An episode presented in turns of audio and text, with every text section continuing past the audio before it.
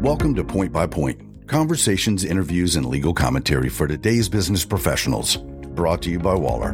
Welcome to Point by Point. This is Morgan Ribeiro, the Chief Business Development Officer at Waller and the host of the podcast. Today, we are talking about what many have coined the retail apocalypse which is the closing of numerous brick and mortar retail stores, including many large chains worldwide. The shift really began about 10 years ago, but has been accelerated by the COVID 19 pandemic and the resulting shutdowns. In fact, Cushman and Wakefield estimated last year, prior to the coronavirus pandemic, that as many as 12,000 major chain stores could close in 2020. Bankruptcies and store closings are expected to intensify as a result of the pandemic, and retailers who were already struggling were forced to close temporarily and then those that have since reopened continue to experience dramatic drops in traffic. So think of J. Crew, Neiman Marcus, J.C. Penney. These are all among retailers who have filed for bankruptcy since the start of the pandemic. And others who have filed, such as Stein Mart and Lord & Taylor, are now in full liquidation. Here to discuss options that struggling retailers might explore are Mark Taylor, a partner in Waller's Finance and Restructuring Group, Steve Kirkham, a partner in our real estate practice group and the co-leader of the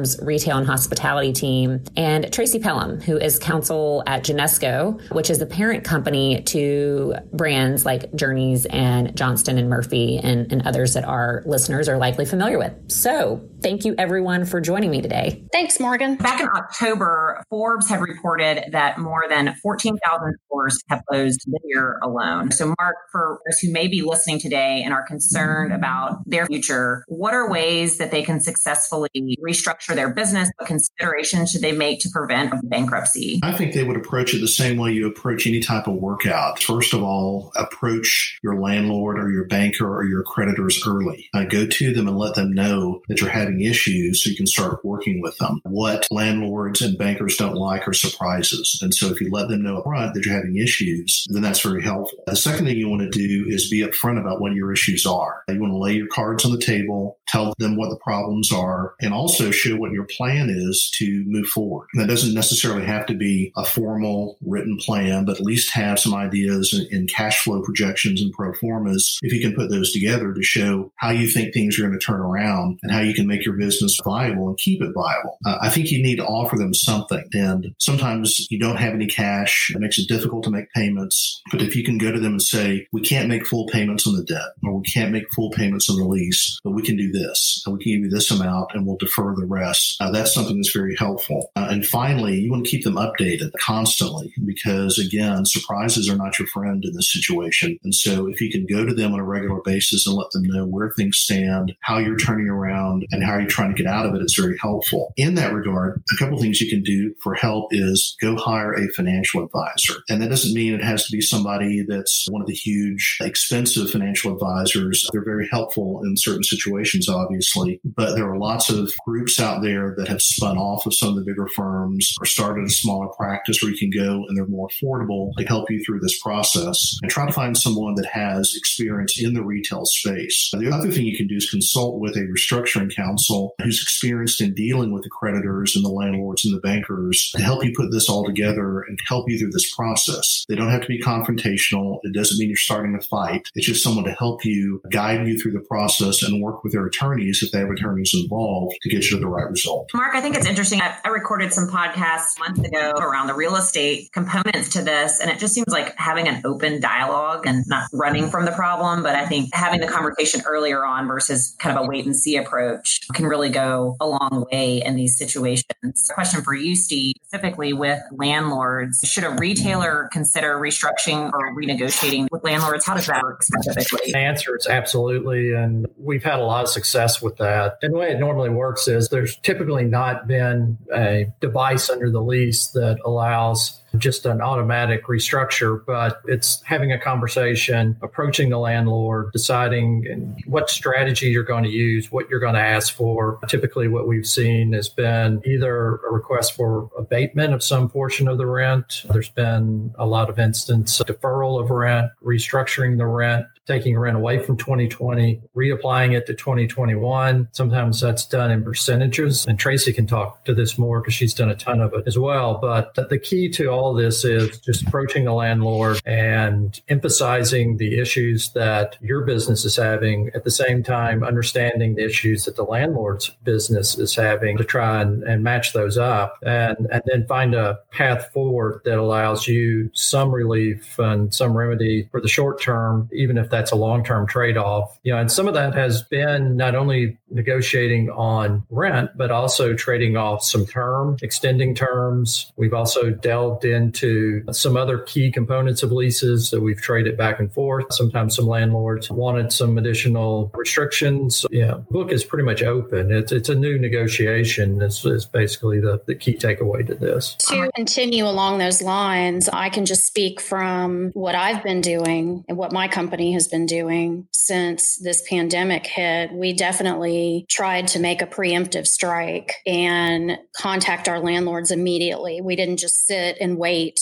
to see what was going to happen or to start hearing from them. We approached them and said, everybody knows what's going on. It's financial hardship all the way around. The only way that we're really going to have some success with this is to be good partners. And that's what we've always tried to do and want to continue to do that. And we sent notices out to our entire portfolio, spelling all of that out and putting out there what we were seeking. We made a request, we made an offer. That started the conversation and that started the back and forth. And we've been negotiating since March on our portfolio and have really had a great amount of success. And we have had feedback from the landlords saying how much they appreciate that that we approached it that way that we didn't just run and hide. We didn't just stop Funny. everything. We came to them and we said, this is what we need to survive and to make it through this. Please work with us. And it's really done well for us. So I would encourage anybody, it's late in the game now, but it's definitely the way to go. Yeah, I've seen both approaches of either the, the hard approach, which is different than what we're talking about, where tenants try to run in and present parts of the lease and really try to slam the landlord with different provisions of the lease and say, we're not operating because we can't or we won't. And generally, that's not been as successful as the more open, hey, look, we're in this together. We've heard that too many times, but taking that approach has been more fruitful from my observation. A lot of the landlords, particularly the larger landlords, they've heard this. You're not the only one. And so they've put together their position on how they're going to react. And you're having to push through. And most of those guys took a hard position. They all have their own challenges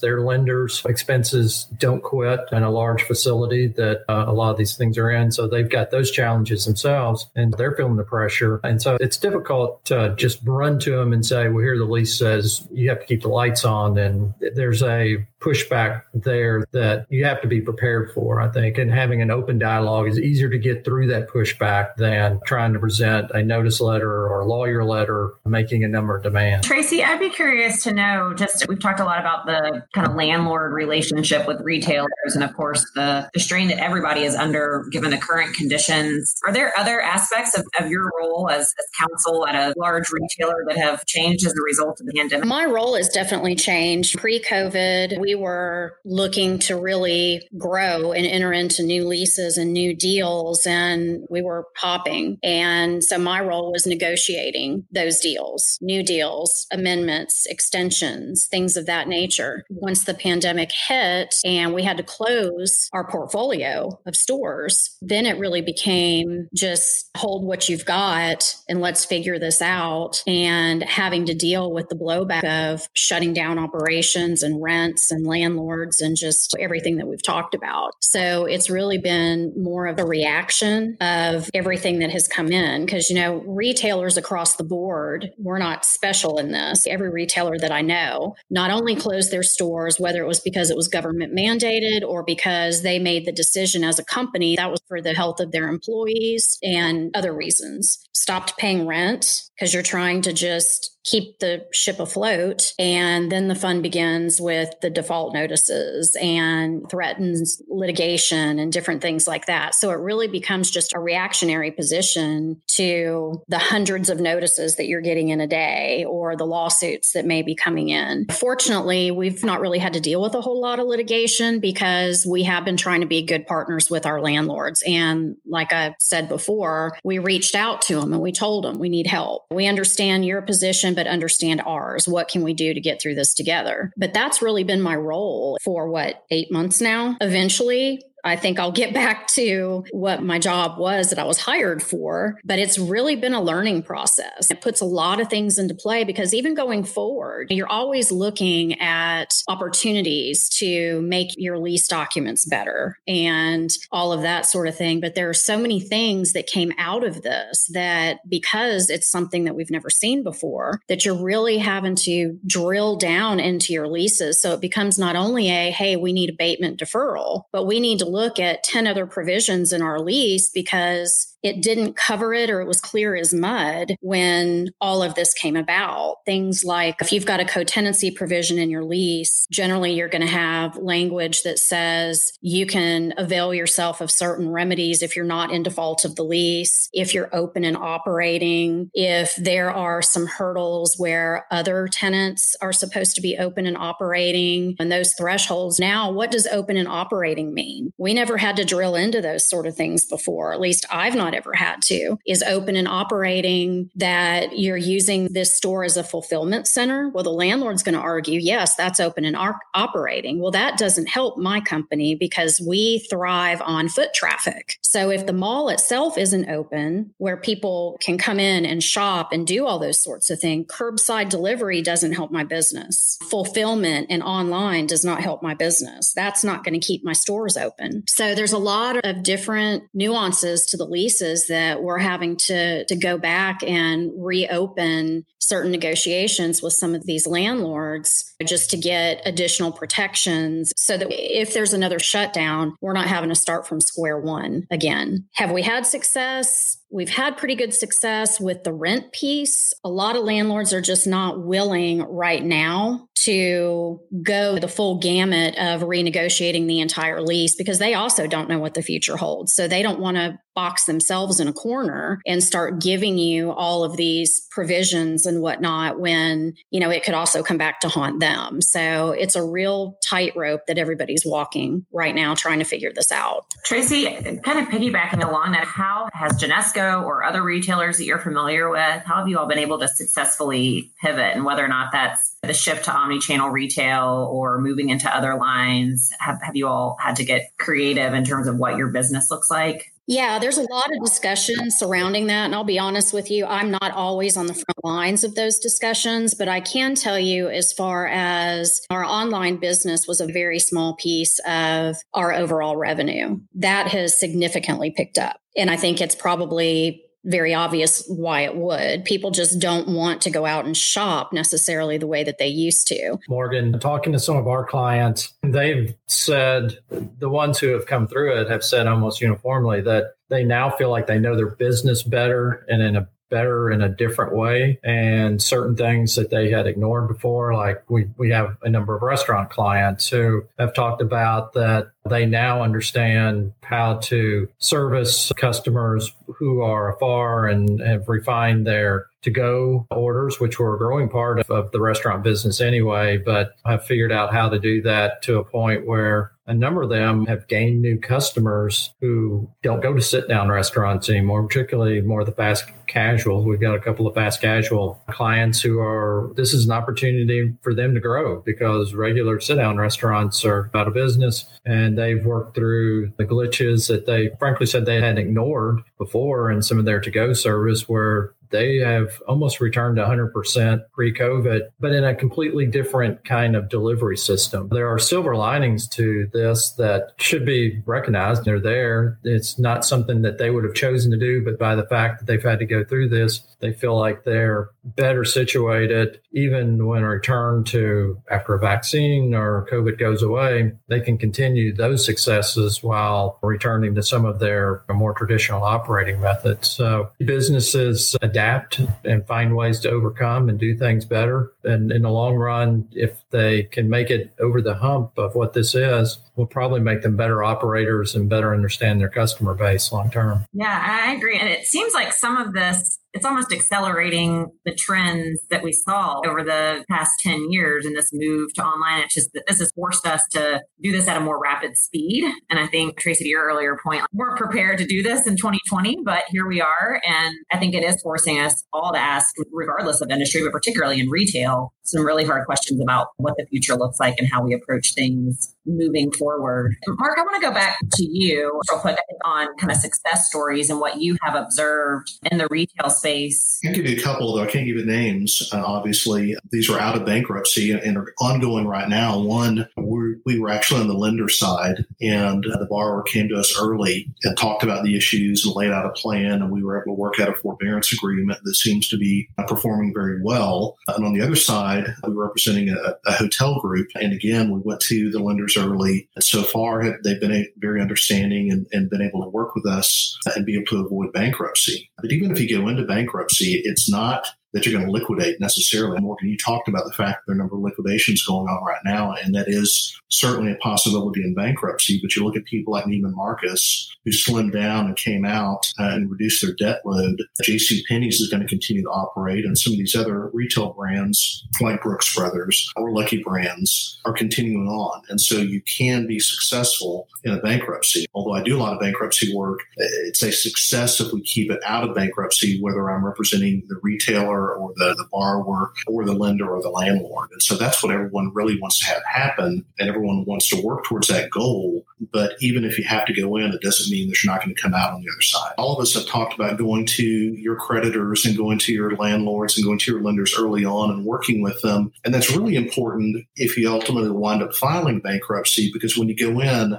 if you go in as just the debtor and you have nobody on your side, it makes it very difficult to reorganize. If you go in and you have your lenders working with you or at least comfortable with you and you have your landlord working with you and you have your major creditors working with you, it makes it a faster process. It makes it a cheaper process it greatly enhances the chances that you're going to reorganize. That's an excellent point. One thing I want to go back to that really came up early on in the pandemic, and it seems like it was something that you all probably learned in law school and then never really thought much about, but is this whole concept of force majeure. Have retailers been able to successfully use force majeure clauses to delay rent payments? So in bankruptcy, when you go in and you owe rent, you can get relief for 60 days from the date you file and going to the court and asking for the, the deferment period. Uh, the problem is at the end of that deferment period, you have to pay the 60 days worth of rent uh, and keep paying it current during the bankruptcy. And you've seen in a couple of cases, retailers try to get an extension of that period effectively by arguing force majeure. The only places that I've seen it work so far uh, are, are in the Chuck E. Cheese bankruptcy uh, in Houston, where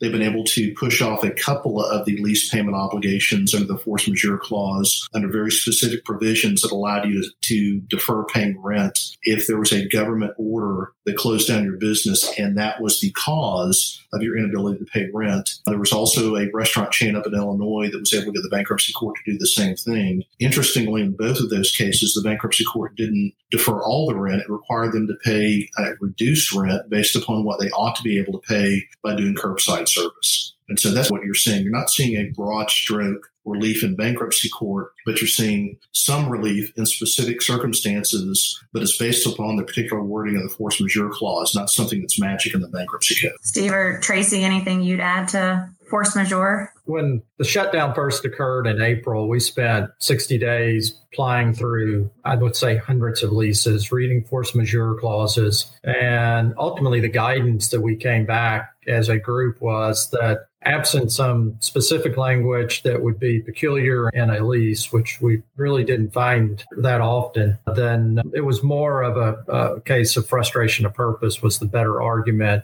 to try to push back on rent payment. Most of the force majeure provisions at best would allow an out as far as other provisions in the lease, like a continuous occupancy or continuous operations or some other things along those lines. But almost always rent is carved out on, on a well crafted lease. A landlord is going to say you pay rent regardless, and force majeure doesn't apply to that. Now, a whole lot of leases now that are getting drafted and the force majeure section will add pandemic or something of that nature as a part of it. And a lot of that's getting pushed back from landlords who say this happens again, you're going to pay the rent. If there's a tornado, if there's an earthquake, those are maybe force majeure, but a pandemic, we're not going to agree to that. My experience was force majeure really did not work outside of some really strange language in a lease that got put in there. That just was not a winner. Agree with everything that Steve just said. General force majeure clauses are not going to give you any kind of abatement or relief from rent obligations. One thing I know that we have talked about or that I have thought about when we get to this point of addressing force majeure clauses in leases is not only trying to add that category of pandemic,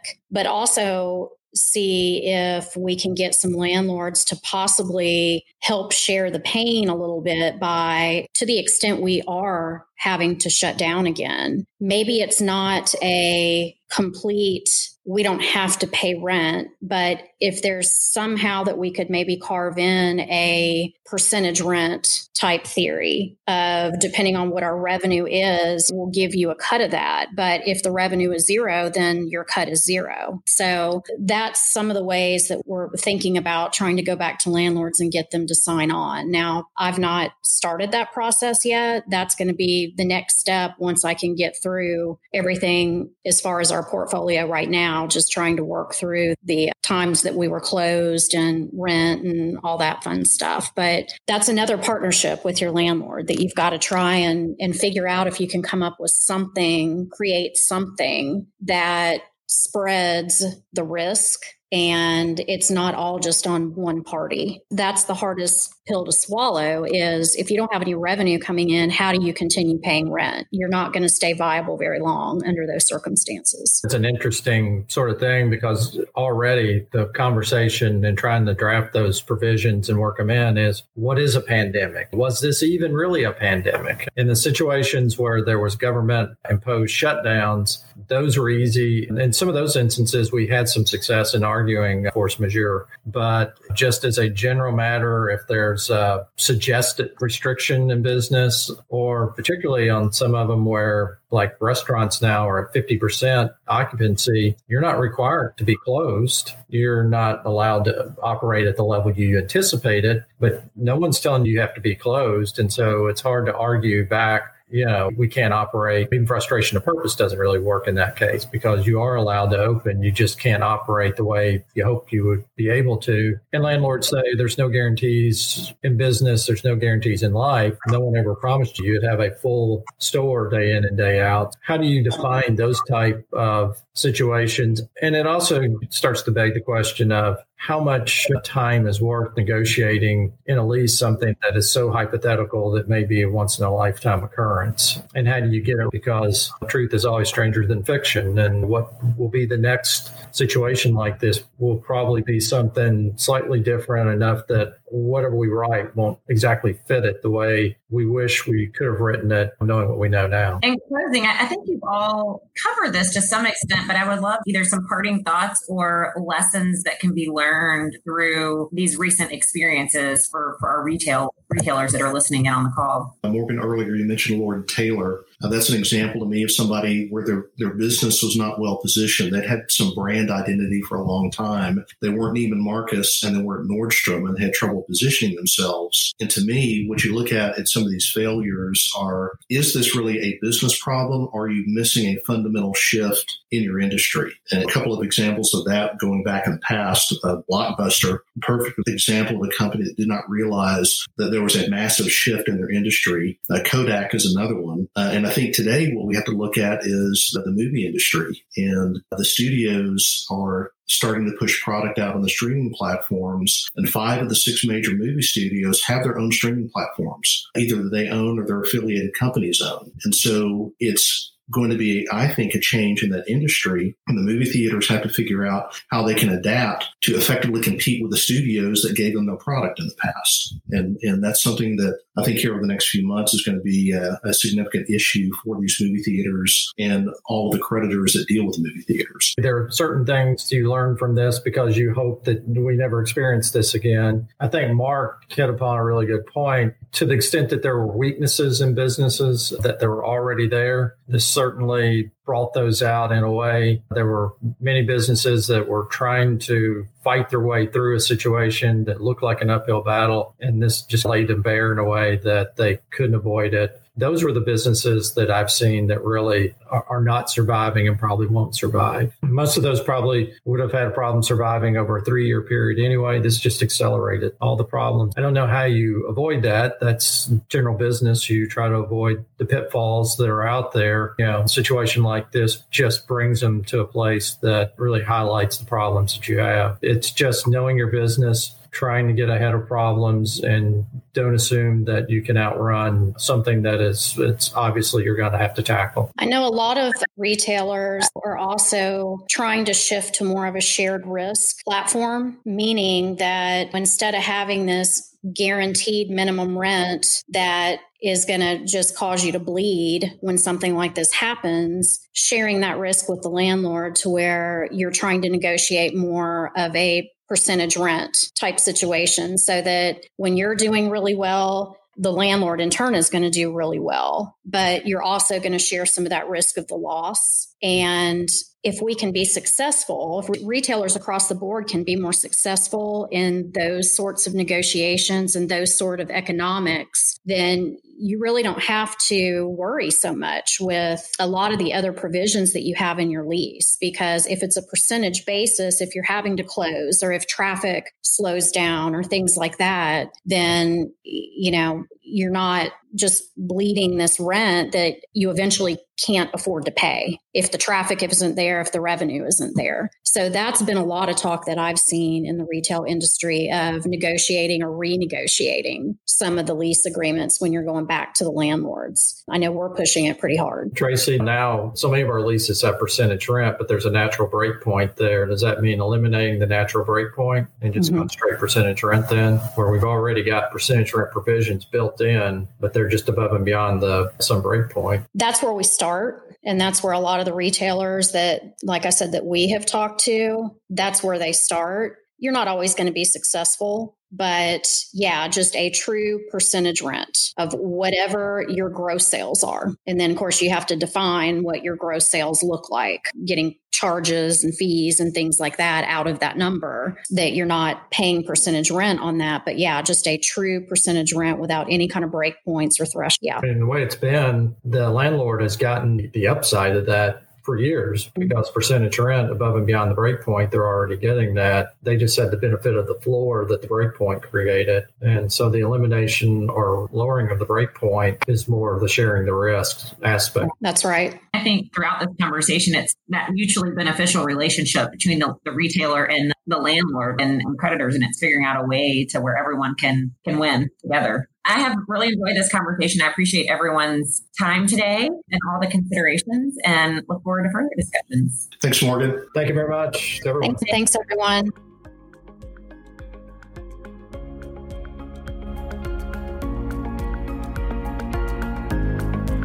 Thank you for listening to this episode of Point by Point, brought to you by Waller. Visit the news and insights section of our website to listen to more episodes, subscribe to the podcast, find show notes, and more.